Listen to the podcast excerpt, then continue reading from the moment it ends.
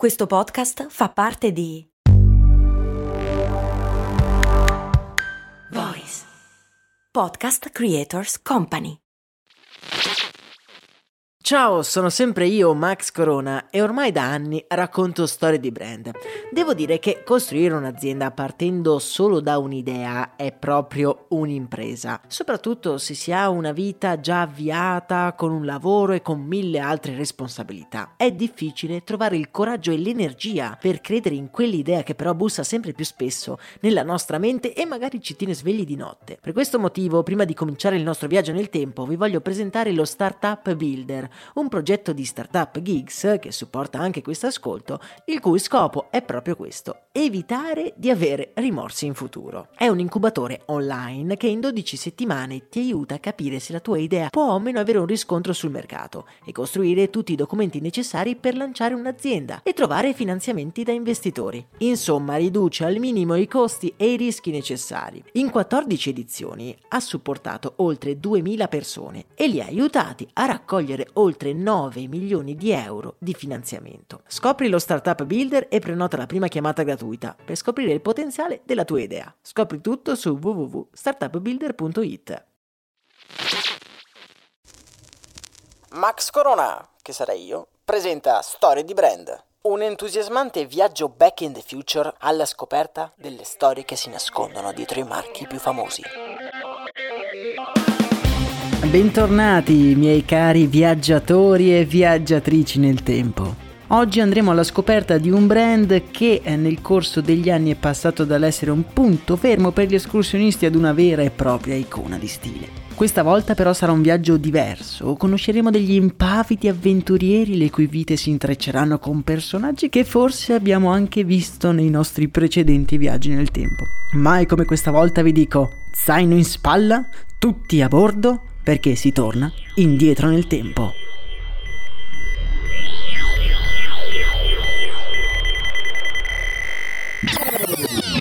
«1967. Boca de Pascuales, Messico. Oddio che caldo! Uscendo dalla nostra macchina del tempo ci troviamo invasi da un'ondata di caldo che ci annebbia la vista. Però subito una folata di vento tiepido ci accarezza la faccia e in lontananza sentiamo il rassicurante rumore delle onde infrangersi sulla banchina. La nostra macchina del tempo ci ha lasciato su di una collina, sulla quale una parca vegetazione si mischia con la sabbia della spiaggia, che poco più sotto si stende a perdita d'occhio. Proprio accanto alla nostra macchina del tempo è parcheggiato un van color crema, sul quale possiamo notare ogni tipologia di oggetto e di adesivo. Grossi zaini sono accatastati su attrezzatura d'arrampicata e consumate cartine coprono ogni cosa. In quel furgone ci vivono sicuramente degli avventurieri, su questo non c'è alcun dubbio. Di questi avventurieri però non c'è traccia nel van e con il nostro sguardo ispezioniamo dall'alto tutta la spiaggia fino ad arrivare a scorgere tre puntini neri che galleggiano sulle agitate acque della baia, in attesa di poter cavalcare un'onda con la tavola di legno che stringono in mezzo alle gambe. Come spinti da un desiderio di avventura decidiamo di raggiungerli. Scendiamo di corsa la breve scarpata finché i nostri piedi non incontrano la rovente sabbia della spiaggia. Arriviamo sulla riva quando tre dei quattro ragazzi sono già tornati a terra e incuriositi guardano il quarto che ancora sta aspettando la giusta onda. Improvvisamente però qualcosa cambia nell'atmosfera calda e spensierata della situazione. Una folata di vento proveniente dal mare ci spettina i capelli e lentamente, dietro l'ultimo uomo ancora in mare, si alza una muraglia d'acqua scura ed inquietante. Lascia perdere, Doug! urlano i ragazzi dalla spiaggia. Ma lui sta già rimando, furiosamente, con le braccia per cercare di stare al passo dell'incredibile forza dell'acqua. Ancora un piccolo sforzo e ci siamo. Con un balzo è già in piedi e come un ballerino si destreggia sulla cresta dell'onda. I suoi movimenti sono leggeri e precisi e sulla sua faccia è disegnata un'espressione attonita. Quasi non ci riesce a credere nemmeno lui a quello che sta facendo. Quel ragazzo che con incredibile maestria sta domando una delle più grandi onde che la baia di Boca de Pasquale abbia mai visto è Doug Tompkins. Doug Tompkins. E su quella tavola, in quel momento, Beh, lui si sente una delle persone più felici della Terra.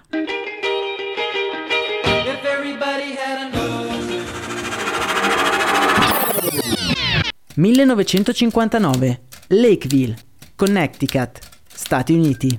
Ci troviamo fuori dalla scuola superiore di Pamfret in una fredda giornata di dicembre.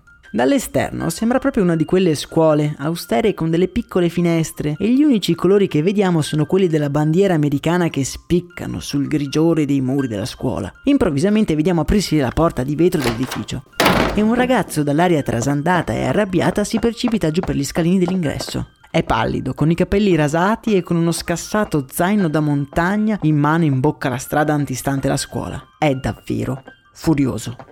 Non riesce a trattenersi e con tutta la forza che ha scaraventa il suo zaino sull'asfalto. Subito però si precipita a raccoglierne il contenuto. Deve sbrigarsi. Già la situazione è difficile così. Ci manca solo che qualcuno lo trovi a lanciare oggetti in mezzo alla strada come un pazzo. Quel ragazzo dall'aria ribelle che frettolosamente raccoglie libri dalla strada è proprio il nostro Doug Tompkins e in quel momento si sente il ragazzo più arrabbiato della Terra. Eh già, perché Doug è appena stato espulso dalla Pamfret non che abbia fatto qualcosa di eclatante, ma evidentemente alcune piccole bravate e qualche spinello di troppo non devono essere andati a genio a quei puritani senza senso dell'umorismo del corpo insegnanti. Doug fin da piccolo è quello che possiamo definire un animo libero. Preferisce lo sport all'aria aperta piuttosto che stare chino sui libri. È convinto che tutto quello che vale la pena imparare si possa apprendere stando a stretto contatto con la natura e non chiuso in una biblioteca. Doug Tompkins nasce nel 1943 in Ohio da una coppia di antiquari proprietari di un piccolo negozio di periferia. Sono persone miti e riservate e si perdono spesso in quegli oggetti antichi che spolverano con minuziosa perizia. Doug però è diverso dai suoi genitori, è un uragano fin da piccolo e quando la famiglia si trasferisce in Connecticut lui è costretto a mettersi la divisa e andare al liceo. Andare a scuola però non gli è mai piaciuto più di tanto. È una prigione, le fresche giornate soleggiate in cui è possibile scalare qualche montagna vicina diventano dei giorni di reclusione in quattro mura grigie. Le copiose nevicate, paradiso degli sciatori, sono viste solo come un imprevisto evitabile. Non è proprio il posto per lui e quando viene espulso nella sua mente piena di rabbia e di rassegnazione, in fondo è quasi contento. Ora niente più scuola, Niente più banchi o compiti in classe. Ora basta. Doug quel giorno arriva a casa la sera tardi. Non si sente nessun rumore, i suoi genitori o sono fuori a cercarlo o si sono arresi e sono andati a letto. Piano piano entra in camera e senza far rumore riempie una borsa con tutto l'occorrente per stare fuori una settimana. Si sarebbe preso una pausa da quel mondo che sembra non appartenergli, una pausa dalla malsana routine di correre per le strade solo per passare da un luogo di reclusione ad un altro. Casa, scuola, ufficio e si fa anche a gara per vedere chi arriva prima. Doug però è interessato ad altre gare. Doug sente il richiamo della natura, della montagna, lui vuole domare gli elementi, sente che è quella la sua vera natura. Senza voltarsi, parte la mattina all'alba. In spalla solo una piccola tenda e una sacca sportiva in cui sono stipati i suoi più preziosi averi. Corde d'arrampicata, chiodi, moschettoni e ha perfino delle racchette da neve. L'autobus che arriva quella mattina è quasi vuoto. Nessuno gli chiede dove stia andando, ognuno si fa gli affari propri. Siamo all'inizio degli anni 60 e a nessuno interessa dove un ragazzo di 17 anni stia andando tutto da solo. Seduto sull'autobus, un senso di paura misto ad eccitazione pervade il nostro protagonista. Il giorno prima sembrava che la sua storia potesse finire da un momento all'altro e ora, invece, gli sembra che debba ancora cominciare. Quella che doveva essere una settimana di pausa dal mondo si trasforma in un viaggio per gli Stati Uniti alla ricerca della libertà e dell'adrenalina. I giorni diventano settimane, le settimane mesi e il nostro Doug, quando lo rincontriamo, è decisamente cambiato. La pelle non è più biancastra e pallida, ma scura e coriacea segnata dal sole e dal vento. I corti capelli sono ormai lunghi e raccolti dietro la nuca. La sua sacca è diventata uno zaino rosso dal quale non si separa mai. Quando lo incontriamo è passato un anno dall'ultima volta che l'abbiamo visto. È stato a sciare a Lake Tahoe e ora si sta dirigendo finalmente verso casa. Sua mamma, che ormai è rassegnata alla vita da nomade del figlio, la sta aspettando per cena. Ovviamente per Doug gli orari non sono definitivi ed è ormai l'imbrunire quando il nostro protagonista si incammina per la strada con il suo pollice puntato verso l'alto, speranzoso di suscitare l'altruismo delle altre persone. Le macchine passano svogliate e nessuna sembra disposta a fermarsi. finché una vecchia Ford sgangherata accosta poco più avanti. Il nostro amico affretta il passo per raggiungere il suo benefattore. Mi scusi, eh, mi potrebbe dare un passaggio? Le parole gli rimangono strette in gola. Gli era capitato altre volte di essere caricato facendo autostop e un po' sapeva chi aspettarsi, ma mai si sarebbe aspettato di assistere ad una visione del genere. Un caldo sorriso fa capolino da un viso dai lineamenti affilati racchiusi da una chioma ordinata di capelli biondi fluenti. Doug si perde a fissare quella dea, la quale, sentendosi a disagio, esclama: Scusa, ha bisogno di un passaggio? Doug annuisce debolmente e senza proferire parola, ancora scosso dall'apparizione idilliaca, sale sulla macchina. Lei ora però è un po' preoccupata. Ma chi diavolo ha fatto salire in macchina? Quella ragazza è Susie Russell. Susie Russell. E avrà un ruolo fondamentale nella nostra storia. Dopo lo smarrimento iniziale i due cominciano a chiacchierare e piano piano, chilometro dopo chilometro, scoprono di avere molte cose in comune. Ad entrambi piace viaggiare e entrambi si sentono prigionieri di una società troppo poco interessata alla natura. Insomma, sono degli avventurieri e come tali diventano subito amici. Galeotto fu quel viaggio, mi viene da dire, perché i due prima si innamorano e dopo pochi giorni li troviamo sempre sulla stessa macchina diretti verso San Francisco, che diventerà la loro base per le prossime avventure. Il parco dello Yosemite diventa la loro seconda casa. Sono gli anni 60 e quei parchi sono frequentati da tutta una serie di personaggi particolari, anime libere che vivono a contatto con la natura. Tra loro c'è anche un certo Yvon Chauvinard, un ragazzo mingherlino ma forte, che si guadagna da vivere producendo attrezzatura d'arrampicata. Un personaggio che segnerà profondamente la comunità sportiva ed escursionistica dei decenni futuri, arrivando a fondare uno dei brand più di successo nel mercato sportivo. Stiamo parlando ovviamente di Patagonia, una storia che abbiamo già raccontato in uno dei nostri viaggi nel tempo. Yvonne, Doug e Susie diventano subito buoni amici e insieme passano le giornate divertendosi tra le onde della baia e le vette dello Yosemite. L'intraprendenza di Yvonne e la sua passione per la natura coinvolgono anche i nostri freschi sposini, che per pagarsi le avventure in giro per il mondo decidono di aprire un piccolo negozio di rivendita di attrezzature per escursionismo. Avrebbero dato sfogo alla loro passione cercando anche di racimolare qualche dollaro per finanziarsi i loro viaggi intorno al mondo. È un giorno soleggiato quando Doug e Susie aprono per la prima volta il loro negozio. È ancora da arredare e la polvere ricopre ogni singolo centimetro del locale. La prima cosa da fare è attaccare l'insegna con il nome del negozio. Ci hanno pensato tanto, ma quando issano la scritta di legno sopra la porta sono convinti di aver trovato il nome adatto. Il nome infatti racchiude l'essenza dell'escursionismo, la voglia sempre di porsi delle nuove sfide, di scegliere la strada più impervia, quella dove non batte il sole, quella più scivolosa, quella sì più pericolosa, ma anche che dà più soddisfazione una volta arrivati in cima. È il 1964 quando apre i battenti il negozio di Susie e Doug Tompkins e si chiama, ovviamente, The North Face. The North Face. Il negozio rispecchia al 100% la natura di Doug e Susie che si tuffano anima e corpo in questa nuova avventura, non più tra le rocce o a capofitto tra i torrenti agitati, ma tra gli ordini e i clienti che sempre più frequenti entrano dalle porte del negozio. Doug e Susie non sono dei capitalisti che mirano al profitto, vogliono che il loro piccolo spazio sia non solo un luogo dove trovare i migliori articoli per l'outdoor, ma anche un'isola dove si possono incontrare persone di ogni genere, esponenti della cultura naturalistica, hippie di ogni genere e pensatori contemporanei. In vetrina, oltre all'ultimo modello della tenda disegnata proprio dai nostri due protagonisti, che tra l'altro potete vedere sulla nostra pagina Instagram di Storie di Brand, c'è anche una gigantografia di Bob Dylan, simbolo di una cultura di libertà di libero pensiero che invade la California e gli Stati Uniti in quegli anni. Hey, Mr. Tambourine Man, play a song for me.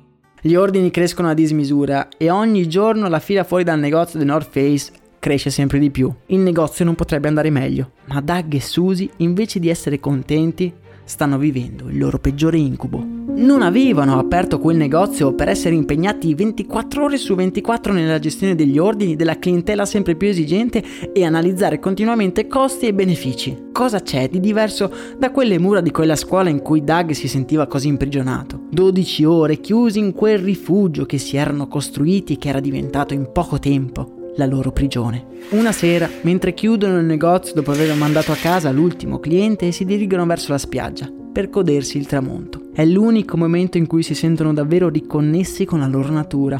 Davanti al mare calmo, Doug non può fare a meno di pensare alla giornata di surf che si era perso per stare dietro a un'attività che non riconosce più come sua. Si gira verso Susie, che lo sta guardando a sua volta, con negli occhi lo stesso pensiero che si era disegnato nella sua mente avrebbero venduto il negozio.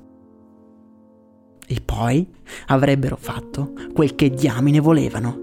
E proprio mentre i nostri protagonisti stanno elaborando questo pensiero, non molto lontano, negli uffici della Procter Gamble, un ragazzo bassetto ma dall'aria decisa sta per essere chiamato nell'ufficio di un manager incravattato per un colloquio di lavoro. Quel ragazzo che sta entrando in quell'ufficio è Kenneth Klopp. Kenneth Klopp. E avrà anche lui una parte non indifferente nella nostra storia.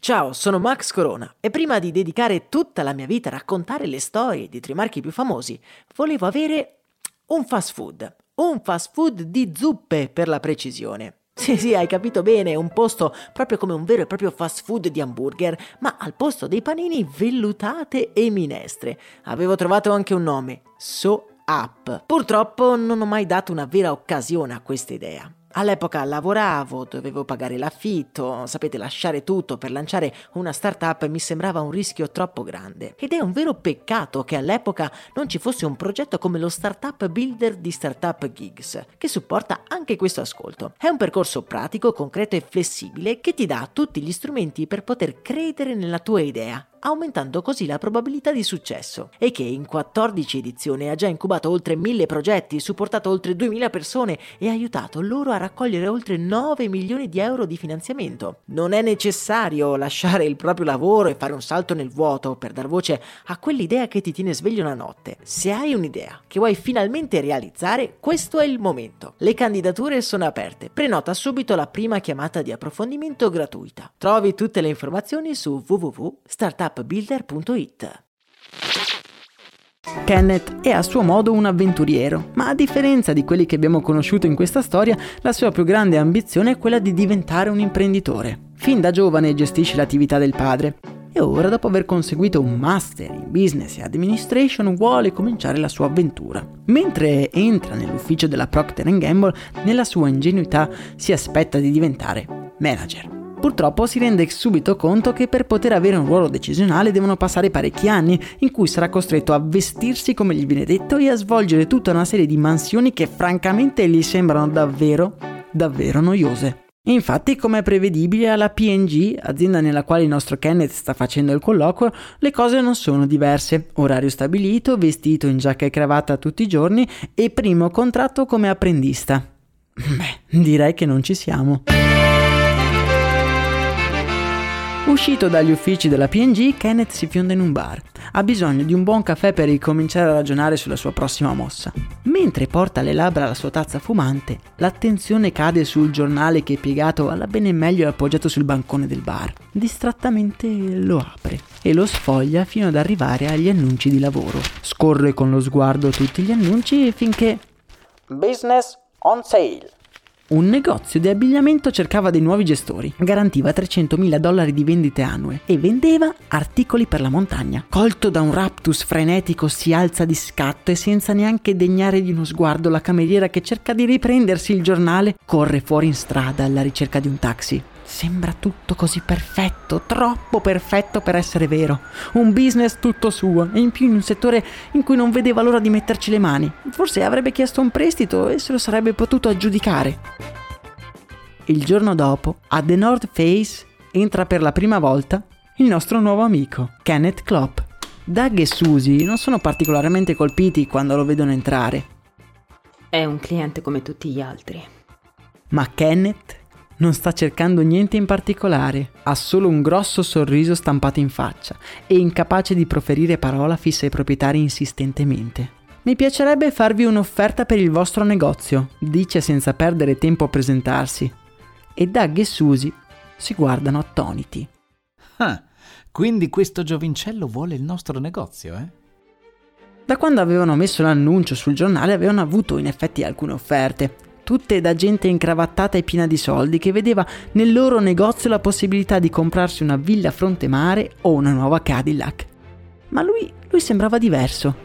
Camicia a quadri e scarpe da montagna. In poco tempo si rendono conto con che tipo di persona avevano a che fare. È pieno di idee innovative e vuole prodursi lui stesso i suoi prodotti e le sue strategie sembrano poter funzionare.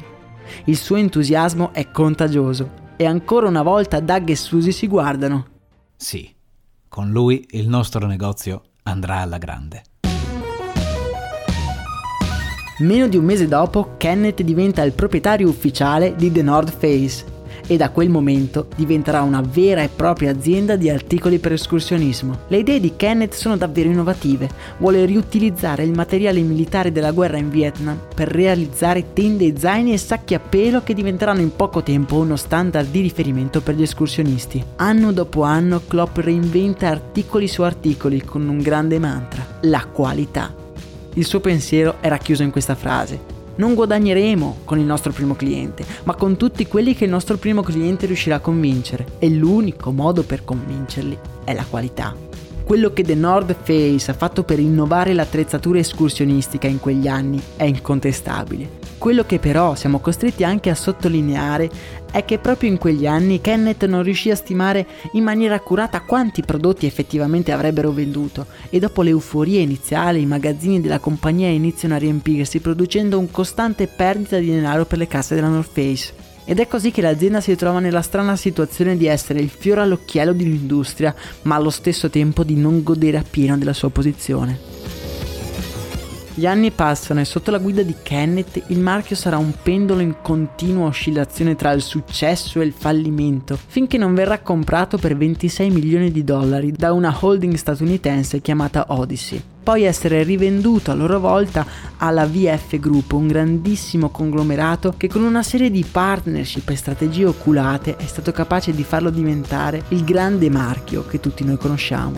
Kenneth lascerà l'azienda nel 1998 ma della sua avventura rimarrà una ferrea dedizione al prodotto e l'attenzione spasmodica al consumatore finale. Consumatore visto non solo come qualcuno che utilizza le cose che produci, ma piuttosto una persona che le vive per dare sfogo alla propria natura. North Face è oggi uno dei brand più riconosciuti al mondo, ma in pochi sanno che quel simbolo di mezzaluna che accompagna il nome sul logo è in realtà la forma stilizzata di una montagna l'Half Dome dello Yosemite, il luogo preferito da Susie e Doug Tompkins. Ve li ricordate, vero? Come dite? Ci siamo dimenticati di loro? Beh, avete ragione, ci manca quella parte di storia. E infatti torniamo indietro nel tempo e andiamo a scoprire le loro storie, perché una volta che si sono chiusi alle spalle la porta del loro negozio, la loro vita ricomincia. Se vi ricordate si erano detti che una volta lasciata la loro prigione dorata avrebbero fatto quel che cavolo avrebbero voluto. Ed è proprio così che fanno. Decidono di separarsi momentaneamente e Doug parte da San Francisco con Yvonne Chauvinard e altri due amici alla volta della Patagonia, in uno dei road trip più epici di quegli anni. Road trip dal quale Doug trarrà anche un documentario che potete trovare anche oggi su YouTube. Dalla baia di San Francisco, tra onde, montagne e foreste diretti alla scalata del Monte Fitzroy, in Patagonia. Un viaggio epico il quale lungo la strada passa anche dal paradiso del surf messicano, la baia di Boca de Pasquales. E se ben vi ricordate, è proprio qui che abbiamo conosciuto il nostro amico Doug. Rieccolo lì mentre cavalca spensierato e felice quell'onda mastodontica che ci aveva impressionato all'inizio della nostra storia. Finito il suo viaggio epico e indimenticabile, torna da Susie e insieme decidono di fondare un brand di abbigliamento che rispecchi in tutto e per tutto la loro natura, anticonformisti, artisti e senza paura del giudizio altrui. Nasce così Esprit, brand che segnerà un'epoca, e saranno proprio loro, Doug e Susie Tompkins, a guidarlo.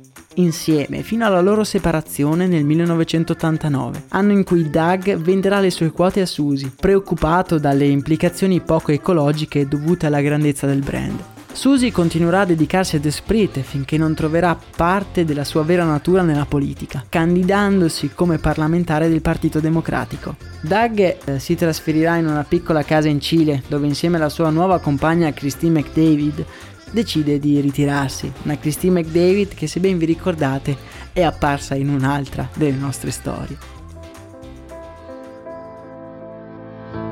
Il Cile e la Patagonia sono a tutti gli effetti il luogo in cui Doug ha trovato e scoperto la sua vera natura. Ormai ha passato anni in quel paradiso, scalando, sciando e facendo kayak. Sente di appartenere a quei luoghi ed è più deciso che mai a lottare per preservarne la bellezza. Con i soldi ottenuti dalla vendita della sua quota del brand Esprit decide letteralmente di acquistare porzioni di foresta in modo da sottrargli agli industriali che vedono in quelle terre incontaminate un'opportunità di guadagno spende la sua intera esistenza nell'opera di proteggere e preservare la più grande quantità di terra selvaggia possibile, arrivando a toccare l'incredibile cifra di 20 milioni di acri, un numero enorme che lo rendono il più grande proprietario terriero del mondo. Trasforma poi queste terre in parchi nazionali, in modo da tramandare la bellezza di quei luoghi alle generazioni future. I parchi nazionali sono la migliore espressione di equità sociale che ci sia. È come pagare l'affitto per vivere sul pianeta. Un uomo che per tutta la vita non ha mai smesso di rinnegare il proprio essere. Un uomo che ha sempre voluto lottare al fianco di persone che come lui sono cresciute a contatto con le forze della natura. E sono le stesse forze della natura che lo porteranno con sé l'8 dicembre del 2015 durante una discesa di un torrente in kayak all'età di 72 anni, ma possiamo immaginare l'espressione sul suo viso, mentre con la mente sgombra di chi sa di aver fatto la sua parte, abbraccia per sempre il suo destino. Il nostro viaggio termina quindi nel presente, un presente in cui The North Face sta conoscendo il suo massimo splendore e se volete approfondire le sue più recenti strategie, mi raccomando veniteci a trovare sia su Instagram sia su Telegram. Io ringrazio il mitico Francesco, autore del podcast Emozionology, che ha prestato la sua incredibile voce alla nostra storia. Vi consiglio anche di andare ad ascoltare il suo podcast, un autentico viaggio alla scoperta delle emozioni, all'interno e al di fuori di noi. Ogni puntata presenta una parola di una data cultura che descrive uno stato emotivo complesso, di cui la lingua italiana non presenta un corrispettivo. Quindi se siete appassionati come me di linguaggio e di psicologia, andate ad ascoltarvi il podcast di Francesco che io vi lascio come sempre in descrizione. Ora non mi resta che salutarvi e augurarvi a tutti di trovare la vostra natura. Io sono Max Corona e questo, come sapete bene, è storia di brand.